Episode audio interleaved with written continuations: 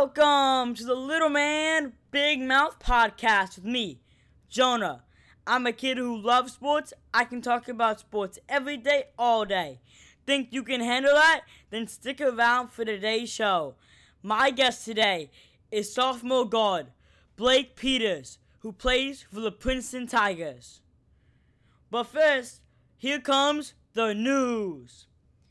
First in the news, nobody cares, but your 2023 men's NIT, not in tournament, tournament champions is North Texas.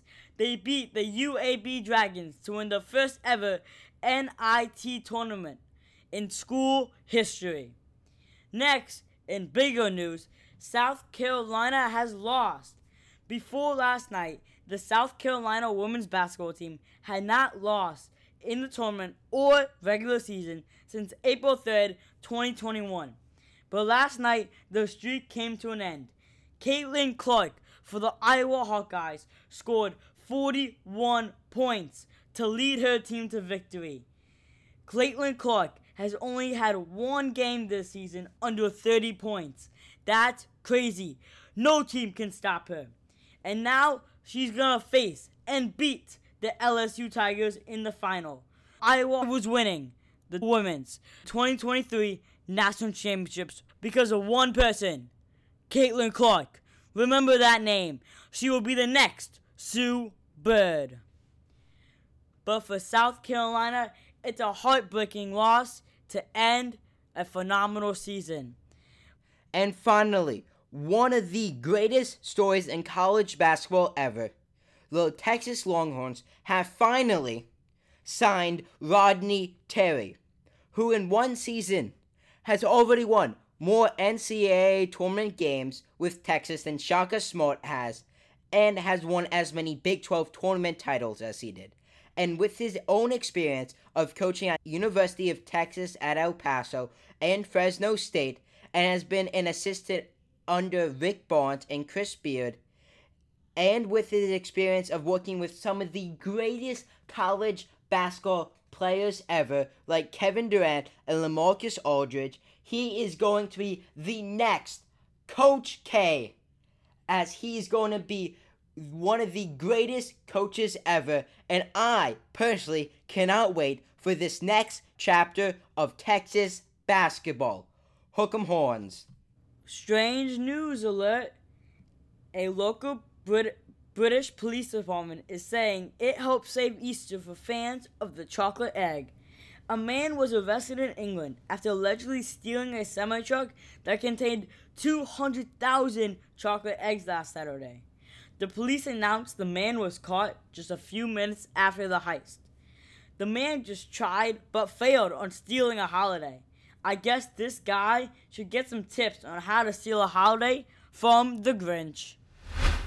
Next segment is Stick by Your Picks, March Madness Edition. We will not change our minds or picks no matter what happens between now and the game. This week, it's all about the Final Four. Gabriel and I will break down each Final Four team, then choose who wins it all. Gabriel, you gotta go first. Thank you, Jonah. And the first Final Four team are the UConn Huskies, the highest remaining seed left in the craziest Final Four ever. The Huskies have a fast track to get another national championship. And if you remember last time I was on talking about college basketball, I had UConn as my second favorite team to win it all, as they have a dominated big man in Adam Sanogo, who has averaged just under 10 rebounds per game in March Madness. And even though he had a down game in the Elite Eight with only scoring 10 points, he still dished the ball out for six assists. The Huskies also have, according to ESPN, a backcourt with two elite NBA prospects, Andre Jackson Jr. and Jordan Hawkins. Jackson, who has the clutch gene and makes winning plays, is one of the best passers in the NCAA. He has averaged about 8 assists per game in the tournament and plays aggressive defense, averaging one steal per game and seven rebounds, while Hawkins is an offensive machine, averaging 17 points per game in the tournament, and no defense has been able to stop him, as no team can afford to double any Husky, as all the Huskies can move the ball around well, as they are 10th in the nation in assists, averaging 17.6 assists per game. Now it is my turn with the Canes, the Miami Hurricanes, stacked up with Nigel Pack and Jordan Miller and Isaiah Wong, are storming into the Final Four. The Miami Hurricanes have beaten Indiana, the second best team in the Big Ten. Houston, the number one seed, who could not even stop the Hurricanes. Finally, Jordan Miller helped his team come back from a double digit point comeback to beat the Big 12 champions, the Texas Longhorns. Texas couldn't even hold a lead against these Canes. They have one of the best defenses and outstanding shooters. Now, they will make the Huskies beg for mercy as they clobber them in the Final Four as Miami goes to the championship. I'm gonna have to disagree with you on that one, as I have UConn going to the finals. They have such a good team, as they're not just made up of one or two players. They are one of the best all-around teams in college basketball, as their bench has been elite this year, and Adam Sanogo will not be stopped by the Hurricanes. Well, now it's time to look at the other side of the bracket with FAU and San Diego State. I'm going with the Owls. FAU, the underdog. The Owls have shocked the world and have made the Final Four. This team, led by J- Davis, looks unstoppable. Whether it's the last second layup to beat Memphis, destroying the 16th seed Fairleigh Dickinson, dream of a Cinderella story. They have done it upsetting one of the best SEC teams in Tennessee and being another huge team in the Big 12, K State. They have done it all. Their center, the seven foot Russian giant, Vladislav Goldin, has 47 blocks this season. These Owls are no joke. They won their first game in March Madness this season. They won the first Sweet 16 game. They won the first Elite 8 game. And they're going to win the first Final 4 games. Who? Who? I'll tell you who. Who? The Owls, baby. I gotta disagree with you. The San Diego State Aztecs are making their first ever Final Four appearance, and the Aztecs look like they could win it all. The Aztecs are ranked fourth in defensive efficiency on KenPom and have gotten this far through their stingy and tough defense, which does not give up any easy baskets, as their opponents have only shot 34% from the floor this tournament, while the Aztecs are making a 42% of their shots.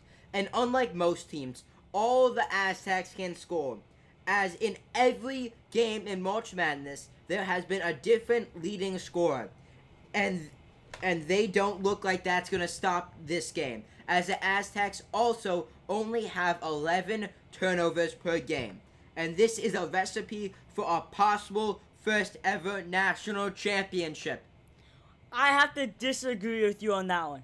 The Aztecs almost lost to Creighton. Creighton could have lost to FAU. And FAU, oh, 100% chance of possible Owls all the way. Who, who, who's with the me? The Owls have not beaten anybody good they barely beat memphis K State, K State, Noel, K State, one of the best teams in the Big Te- 12. They almost beat Texas. They beat they beat Kansas State by three points on a bad drawn up play by the coach. That is not good. That is not good. That is luck. And they did, have not played anybody. They barely got past FDU. Tennessee, look at that Tennessee. Tennessee, Joe, they lost. They barely, they beat F, FDU by eight points, and that game, that score does not tell enough of how well FDU played. FDU was leading them for a lot of the game, and Owls barely pulled away at the end.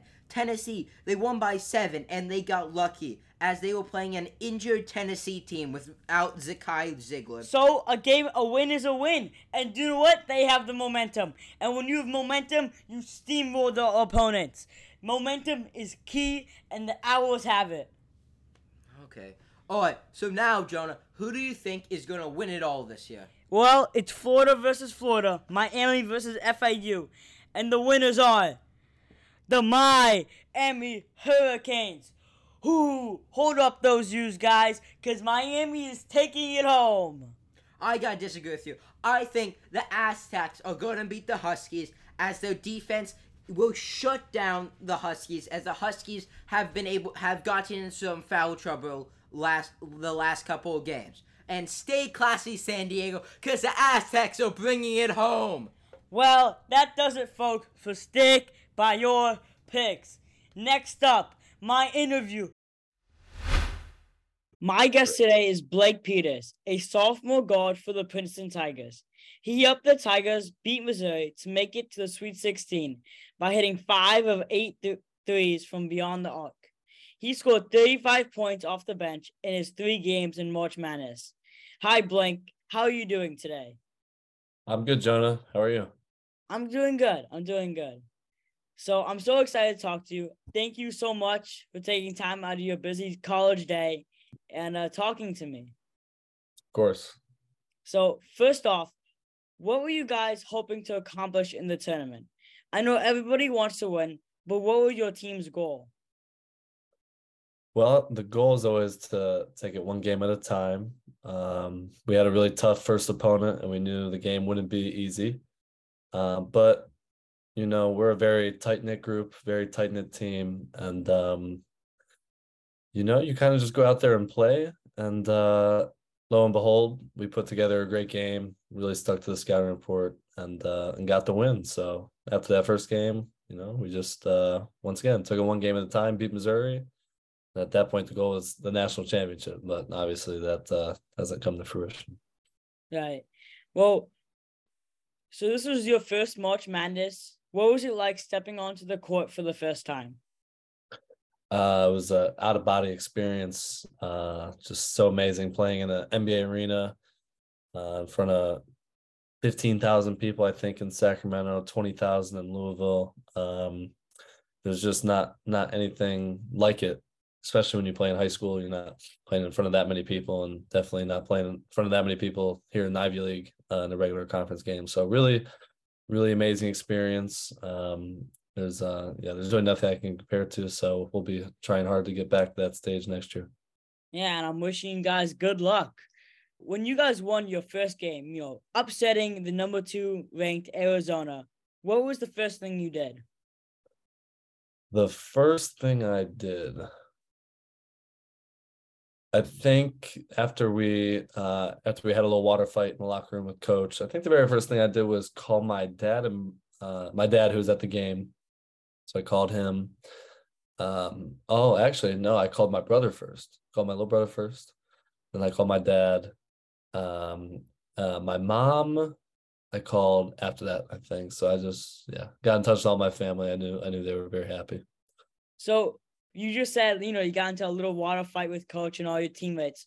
So what was the locker room atmosphere like? You know, what did you coach? What did your coach say after the big upset?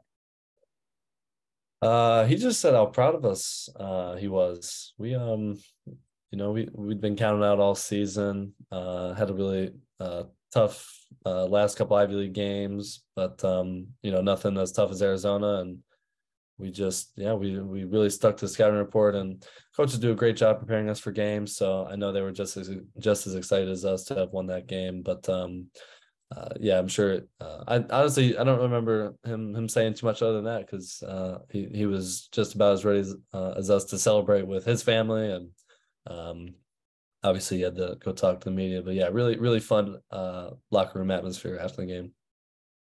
So, you talked about how you know it's your first uh, March Madness. It was a really unreal experience. What was the best part about the unreal experience of March Madness? Uh, I think the best part was in Louisville, um, having a lot of my family there, friends, um, a lot of a lot of people I go to school with here um, were there, alumni, just seeing everybody sharing in our joy, um, taking it all in because it's it's rare for an Ivy League school to get that far, and we felt like we provided some some uh, sense of a like college reunion for everybody. Um, you know, to to be at the game and celebrate us and, and and have a good time. So that really brought me a lot of happiness. But um, just uh, that, and I think being out there uh, performing that um, that was really fun. Mm. So, last so we're gonna go away from the tournament for a little bit. So last summer you won the gold medal in the Maccabi Games in Israel. How did that experience help prepare you for the tournament? Well, prepared me in a couple ways. One, it got me back uh, in a competitive mi- mindset.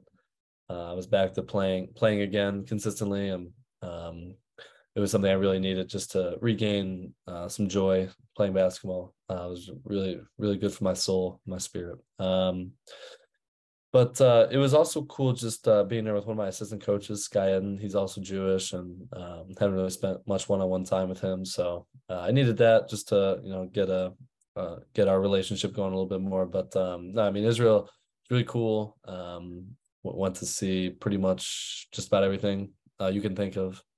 Um, so it was you know cool connecting with my Jewish roots and um, just understanding uh, kind of the uh, you know modern context of the region and um, you know just uh, just being a really special place. Right now we're gonna go back to high school. I'm in high school. I'm a freshman. But when you were a freshman, you shot and made an 80 foot game winner. It's all over the internet. What was going through your head when you made the shot? And what was it like the next day on campus? Well, tell you the truth, I don't I don't remember what much about what was going through my head when I first made it. It was uh six years ago now, which is which is crazy to think about. But uh, you know, I think I was in shock, disbelief. Um, obviously, very a very lucky lucky shot, but glad to have made it. Um, yeah, I just remember the next couple of weeks of school being pretty frantic for me. Uh, a lot of attention. Um, you know, not not necessarily something I, I really wanted, but um, it was a yeah really fun night. I had a lot of, of a lot a lot of my middle school friends at the game with me, and uh, really special to share that moment with them. And um, it was a it was a big win for us too. Uh, a lot of people don't know that, but we we needed to win that game in order to win conference. So that was uh, that was also notable. Oh, so you are now a sophomore. Where do you see yourself in five years, and how has the sport shaped you?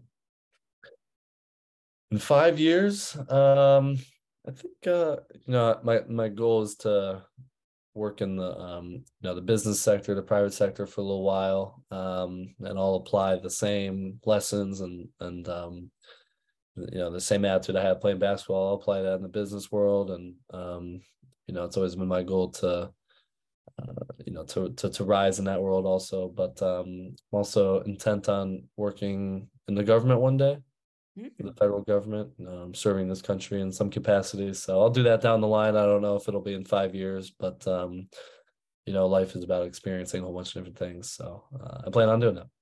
Well, thank you so much again for spending some of your time with us today. With every guest at the Little Man Big Mouth show, I give them a rapid fire quiz, this or that style. Are you ready? I'm ready. Okay. Chicago hot dog or deep dish? Deep dish. Couch or chair? Couch. Motorcycle or car? Car. NBA 2K or EA NBA Live? 2K. Surfing or snowboarding? Can't do either. Let's say skiing. Beard or mustache? Beard. Marvel or DC? Marvel. And Cubs or White Sox? Oh, Cubs fan. North side, stand up. And now, my audience really wants to know what is your highest score in bowling? My highest score in bowling. Uh, I haven't been bowling in a while. I don't know. I think uh, the high hundreds, maybe. Is, uh, That's good. 70, 180, good. I don't know. That's good. That's good. Well, thank you so much again, and I hope you have a really good day. Thanks, Jonah. Appreciate you having me. What would sports talk be without list? Bubkis. So here is my list of the day. Top five teams in college basketball you only know because of March Madness. Number five, the Oral Roberts Golden Eagles. Number four, Loyola Chicago and Sister Jean. Number three, UMBC. The first 16 seed to beat a number one seed. Number two, FGCU. Dunk City, baby. And number one is the St. Peter's Peacocks from New Jersey. Well, that does it, folks. The Little Man, Big Mouth podcast. Check out our next episode when it drops. Until then, see ya!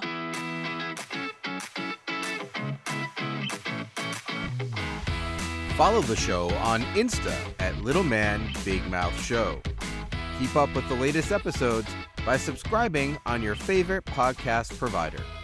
The Little Man Big Mouth podcast is an exclusive creation of Hefeweizen Podcast Productions.